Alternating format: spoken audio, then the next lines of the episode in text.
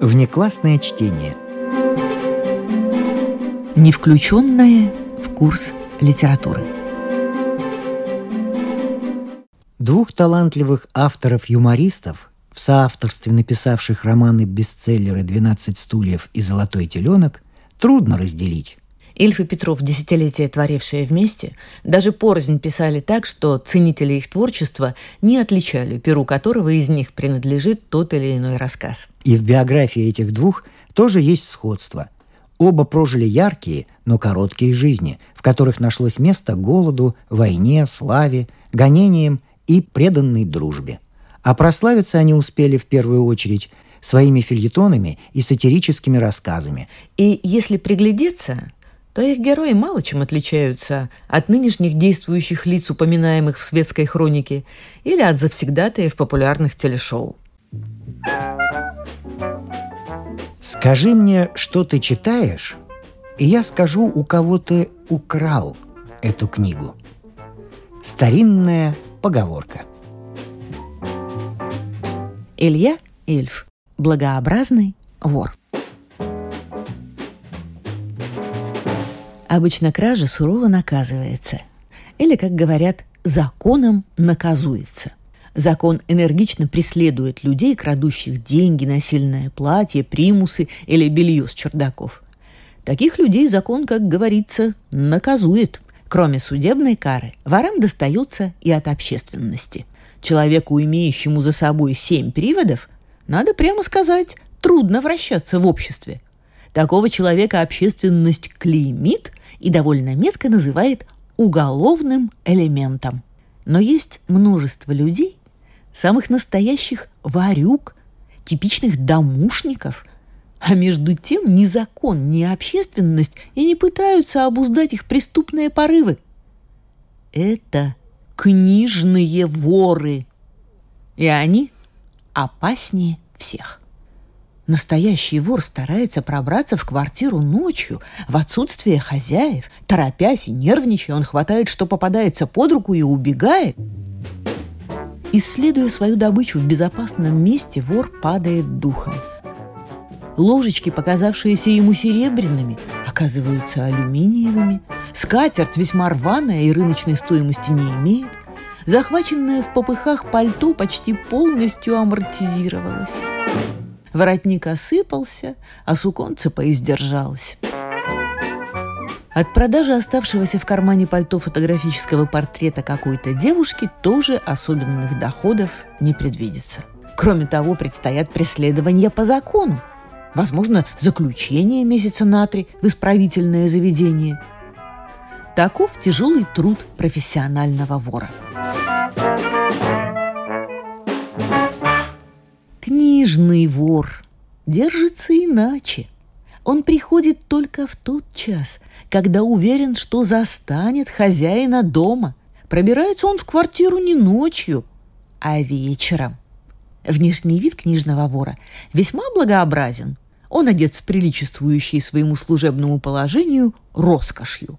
На нем 65-рублевый костюм и зеленоватые суконные гетры – он хорошо знаком с хозяином квартиры и крадет не сразу. Сначала он заводит культурный разговор. Он чувствует себя гостем. Его надо поить чаем. Он не прочь полакомиться дальневосточными сардинками, которые хозяин приберегал себе на завтрак. В конце концов, гость съедает эти сардинки и приступает к тому, зачем пришел.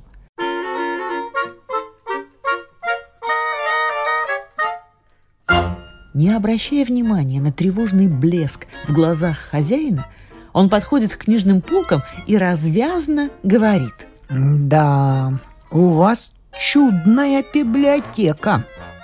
«Да», — говорит хозяин беспокойным голосом. «Прекрасные книги», — продолжает вор. «Обязательно нужно взять у вас чего-нибудь почитать». «Да», — говорит хозяин хотя ему очень хочется сказать «нет». Давно мне хочется прочесть что-нибудь интересное. С этими словами гость снимает с полки три лучших, на его взгляд, книги и бормочет. «Почитаем, почитаем». На взгляд хозяина эти три книги тоже лучшие. Поэтому он испуганно лепечет. Э, э, видите ли, Но вор неумолим. через неделю вы их получите назад. Вот я даже в книжечку запишу. Взял у Мирона Нероновича записки Пиквикского клуба. И он действительно заносит в книжечку какие-то каракули. Потом прощается с Мироном Нероновичем и уходит. Книг он, конечно, не отдаст никогда.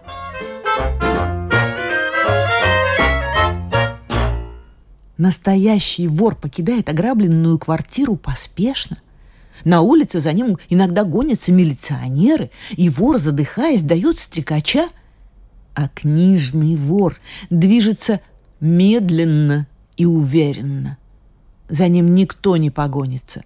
Его никто не остановит на улице, никто не спросит сурово. Ты где взял эти книги? Немедленно неси назад. И это величайшая несправедливость. Людей, выпивающих наш чай, людей, похищающих наши сардинки и уносящих наши книги, надо наказывать. Нужен закон против книжных воров. Закон, как говорится, сурово наказующий.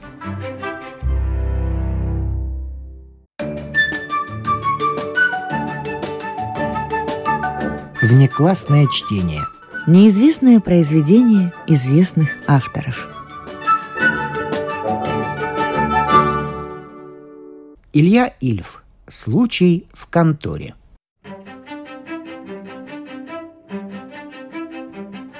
В конторе по заготовке рогов и копыт высшим лицом был Николай Константинович Иванов. Я особенно прошу заметить себе его имя и отчество. Николай Константинович. Также необходимо договориться о том, на каком слоге его фамилия несла ударение. Ударение у Николая Константиновича падало на последний слог. Фамилия его читалась Иванов. Дело в том, что Ивановых, то есть людей, несущих ударение на последнем слоге своей фамилии, необходимо отличать от их однофамильцев, у которых ударение падает на второй слог. Иванов и Иванов ничуть не схожи. Говоря короче, все Ивановы – люди серенькие, а все Ивановы чем-нибудь да замечательны. Ивановых великое множество. Ивановых можно перечесть по пальцам. Ивановы занимают маленькие должности.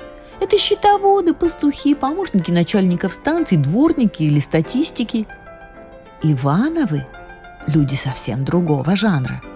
Это известные писатели, композиторы, генералы или государственные деятели.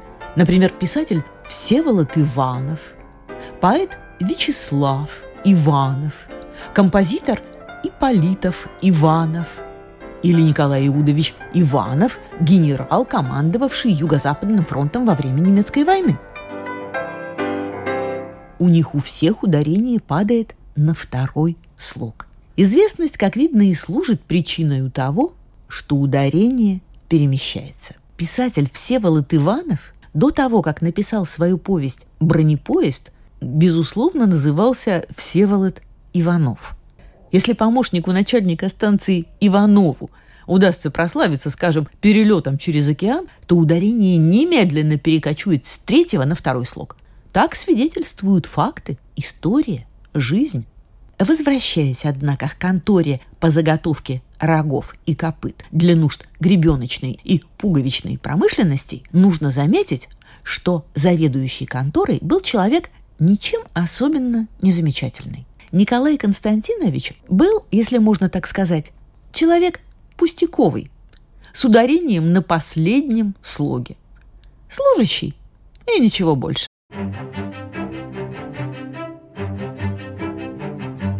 Николай Константинович находился в состоянии глубочайшего раздумья. Дело в том, что все служащие по заготовке роговых материалов были однофамильцами Николая Константиновича.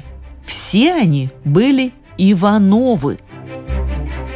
Приемщиком материалов был Петр Павлович Иванов, артельщиком в конторе служил Константин Петрович Иванов. Первым счетоводом был Николай Александрович Иванов. Второго счетовода звали Сергеем Антоновичем Ивановым.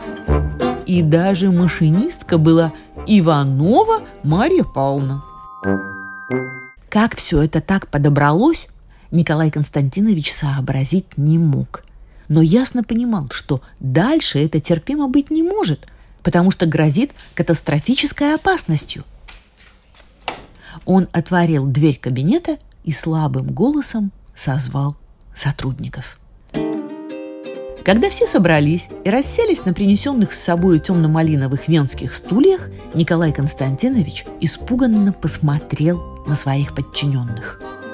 Снова с необыкновенной остротой он вспомнил, что все они Ивановы, и что он сам тоже Иванов. И не в силах больше сдерживаться, он закричал, что есть силы. Это свинство! Свинство и свинство! И я довожу до вашего сведения, что так дальше терпимо быть не может. Э, что не может?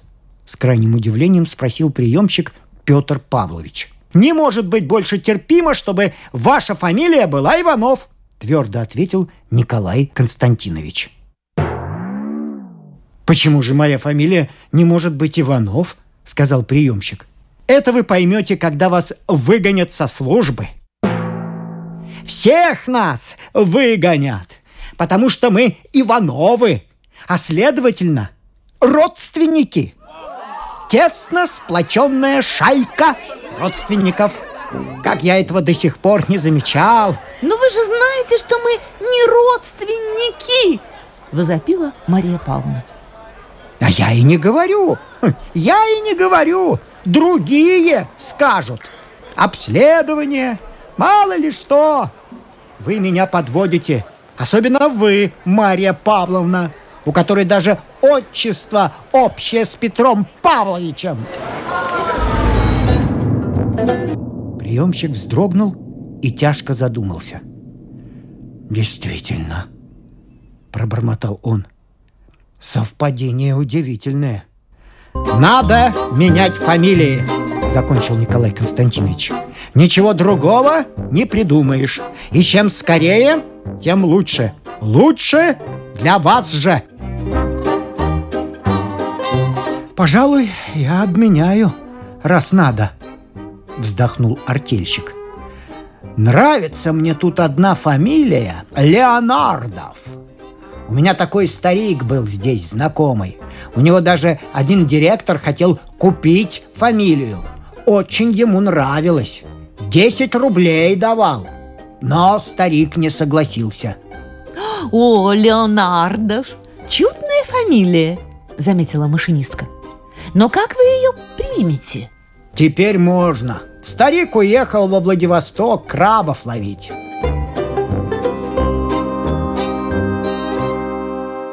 Марья Павловна с минуту помолчала, рассматривая свои белые чулки, от стирки получившие цвет рассыпанной соли – Наконец она решилась и бодро сказала. «М -м, «Какую же взять фамилию мне? Мне бы хотелось, чтобы фамилия была как цветок». И Мария Павловна принялась перекраивать название цветов в фамилии. Душистый горошек, анютины глазки и Иван да Марья были сразу отброшены – Мария Душистого, Мария Горошкова и Мария Душистогорошкова были забракованы, осмеяны и преданы забвению. Из Ивана Марьи выходила та же Иванова. Хороши были цветы фуксии, но фамилия из фуксии выходила какая-то пошлая. Фукс. Мадмуазель Фукс увяла, прежде чем успела расцвесть. Тогда Мария Павловна с помощью обоих щитоводов отважно врезалась в самую глубь цветочных плантаций. Царство флоры было обследовано с мудрой тщательностью. Гармонические имена цветов произносились на распев и скороговоркой. Левкоева, Ландышева, Фиалкина, Тюльпанова. Щитоводы выбились из сил. Хризантема, орхидея, астры, резида. Честное слово, резида – чудный цветок. Ну мне же не нюхать, поймите вы. Георгин, барвинок, гелиотроп или атропин, например, сказал вдруг молчавший все время артельщик.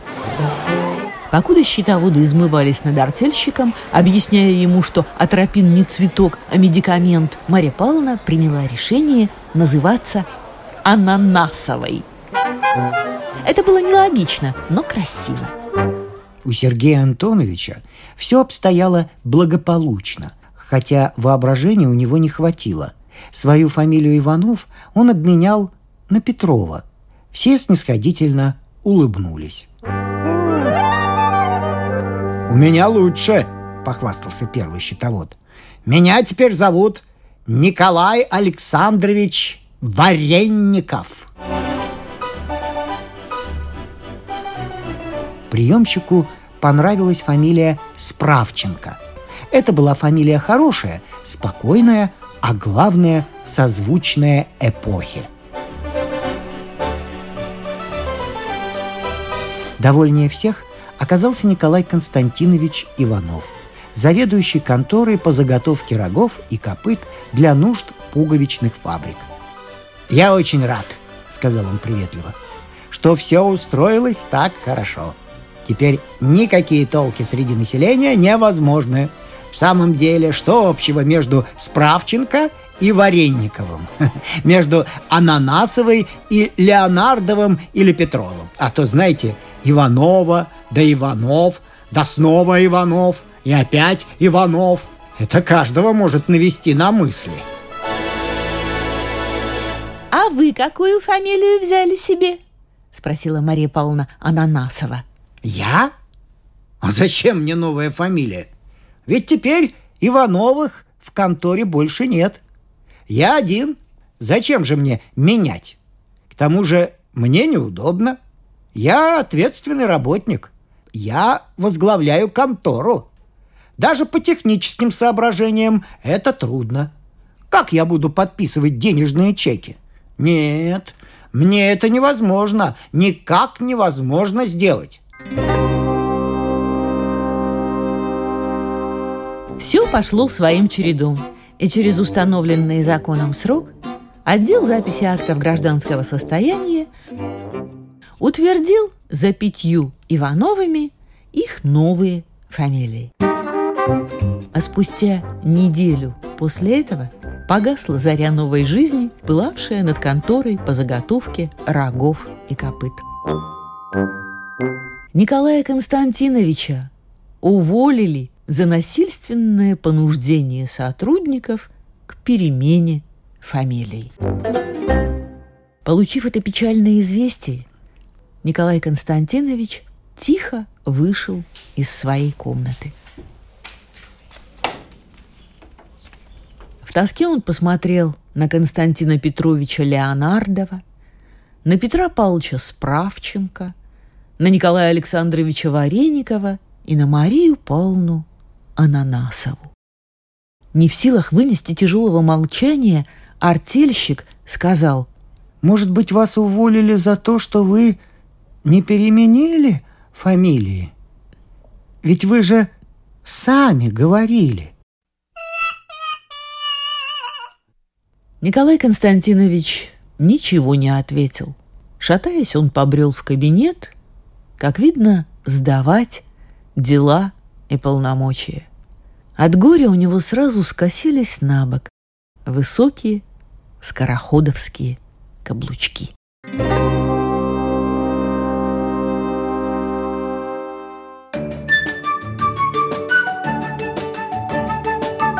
Внеклассное чтение. Неизвестное произведение известных авторов. Евгений Петров. День мадам Белополякиной.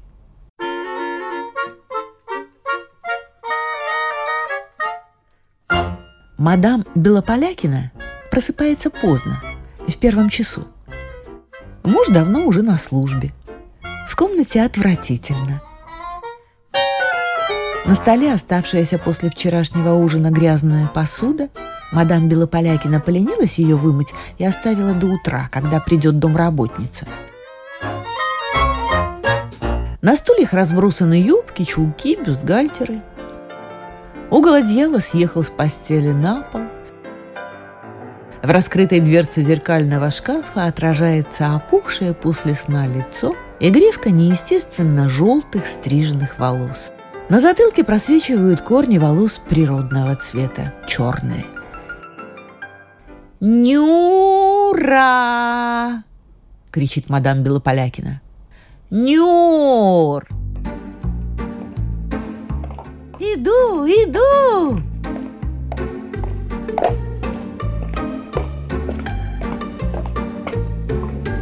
В комнате появляется домработница Нюра. На лице ее выражение напряженного страха и преданности.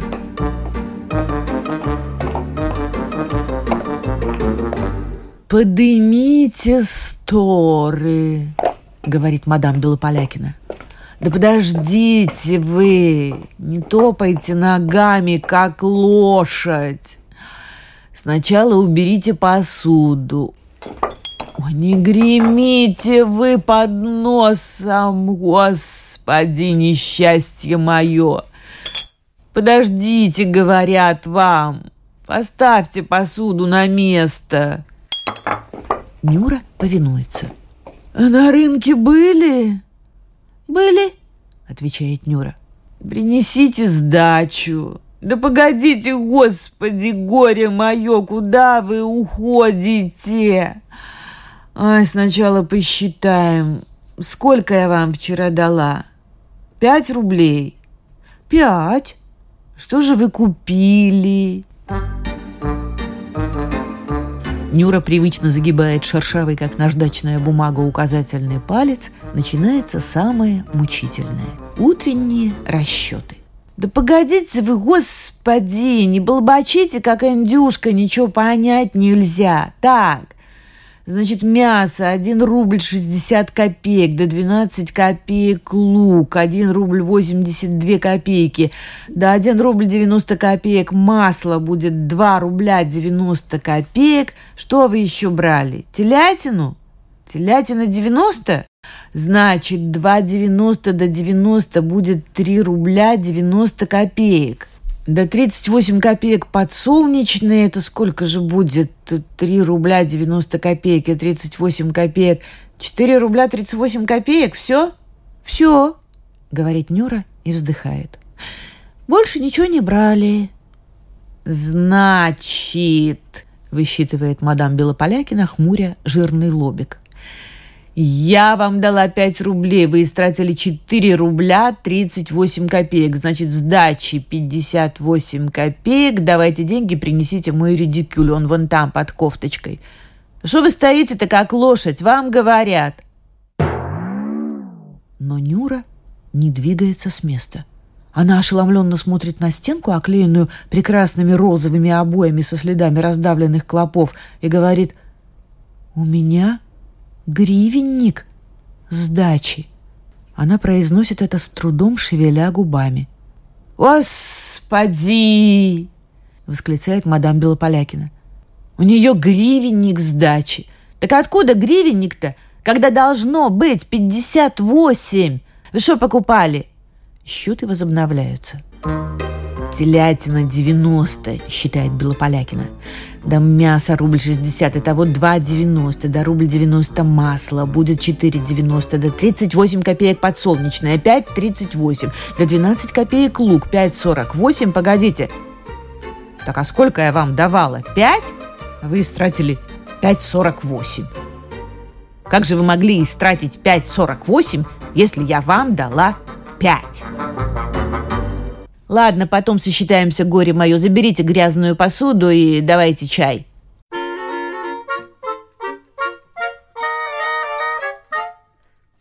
И мадам Белополякина вытаскивает из-под одеяла пухлые волосатые ноги. Трудно приходится интеллигентной женщине в наше суровое время. Мадам Белополякина часто жалуется на жизнь. Она женщина интеллигентная, она тонкий нежный организм, который не выносит нынешних треволнений и лишений. Заграничных модных журналов не докупишься. В наших советских сплошной ужас. Вместо модных платьев фотографии каких-то заводов и выкройки красных косынок. Приходится брать журналы на прочет, снимать с рисунков копии и платить за каждую копию 6 гривен.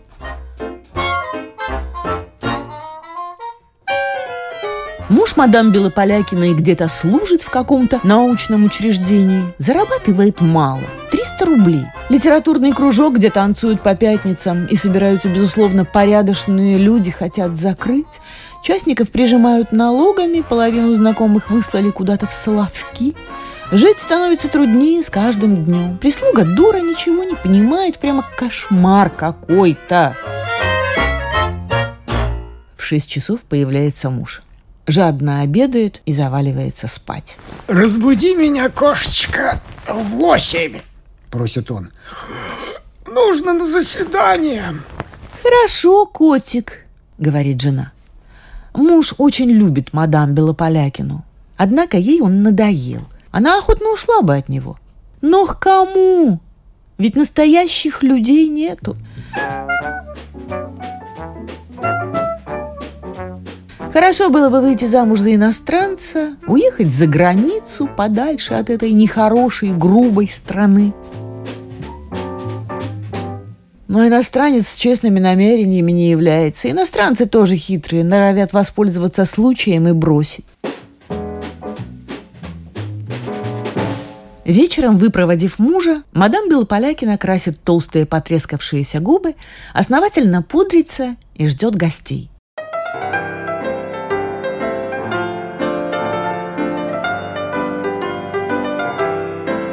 Отдохнуть душой можно в обществе научного сотрудника, молодого человека Бориса Боберова. Борис Боберов врун. Все, что он не говорит, все ложь. Врет он небрежно, неряшливо, путается. Но ему прощается все. Его ложь – святая ложь. Здравствуйте, дорогая! Говорит он нежным голосом, целуя мадам Белополякину в пульс и поднимая брови. А у меня новость. Не секрет? Кокетливо спрашивает мадам Белополякина. Что вы? Разве от вас могут быть какие-нибудь секреты? Впрочем, чепуха. Мне прислали из-за границы посылку. О, что вы говорите? Представьте себе, два английских костюма, пуловер, дюжину дамских шелковых чулок, и потом это м, патефон электрода с шестью-десятью самыми модными пластинками. А «Вы шутите?» – стонет мадам Белополякина. «Нет, ей-богу, я даже сам удивился. Сегодня утром получаю повестку с таможни – повестке все вещи и перечислены. Вероятно, огромная пошлина. Хм, пустяки, рубля два-три, два шестьдесят пять. Но я решил не брать. Почему же? Почему? Лень, знаете, ехать куда-то в таможню, волноваться. К чему? Это безумие! — кричит мадам Белополякина. «Да я бы... Э, я... Нет, вы серьезно?» «Вполне. Ах, ну стоит ли об этом говорить? Ну, посылка, ну, патефон, подумаешь!» Мадам Белополякина долго не может успокоиться. Боберов напевает. У нас на Кубе тирилилим, тирилилим, у нас на Кубе тирилилим, а Куба, Куба, ах, Гаити, Таить, Коломба, Валенсия. Мадам Белополякина сейчас же на месте готова дать палец на отсечение, чтобы побывать под этими пальмами, увидеть это море и потанцевать Чарльстон при свете Южного Креста.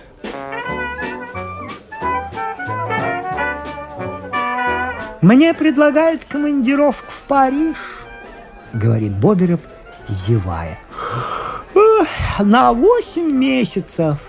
Да что вы говорите? Не может быть! Ей-богу, На семь месяцев 500 долларов подъемных и по тысяче каждый месяц. Когда же? Да хоть завтра. Паспорт уже готов, а с визой чепуха. Константин Федорович позвонит по телефону, как... Э, а, в общем, все это чепуха. Голубчик, Боберов, но ведь это же, это сон, волшебный сон, Боже! Ведь вы счастливец. Ну что вы, морщится Боберов. Я хочу отказаться.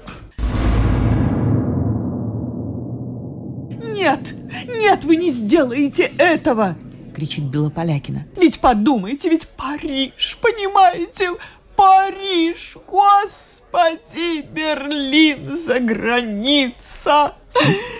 Ну, Париж, ну, Берлин, я не спорю. В такой поездке есть своеобразная прелесть. Но подумайте, дорогая, какие хлопоты, носильщики, такси, гостиницы. Бррр. При одной этой мысли у меня волосы встают дыбом. Бррр. Мадам Белополякина не находит слов. Да, совсем было забыл, говорит Боберов. Прямо у мора. Коммерческий атташе одного знакомого посольства уезжает в годовой отпуск и предлагает мне на это время свой автомобиль. Совершенно новый Роллс-Ройс. Да я отказался.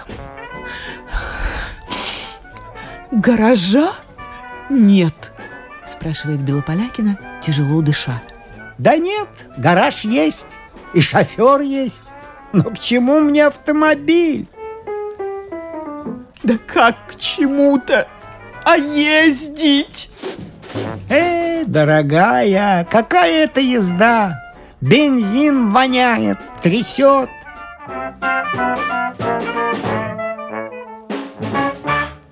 Ночью в постели мадам Белополякина грызет мужа. За бедность, за неумение устраиваться, за все.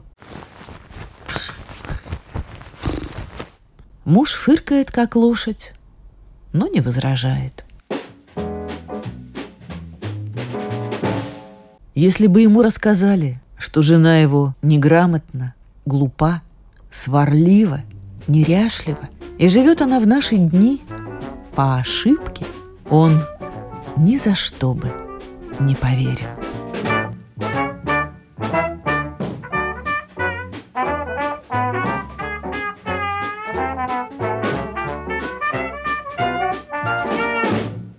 Прозвучали рассказы сатириков прошлого века Ильи Ильфа и Евгения Петрова.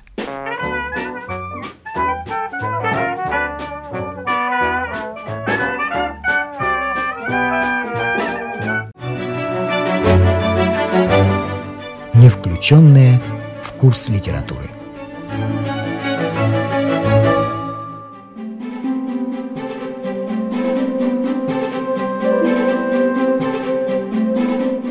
Внеклассное чтение.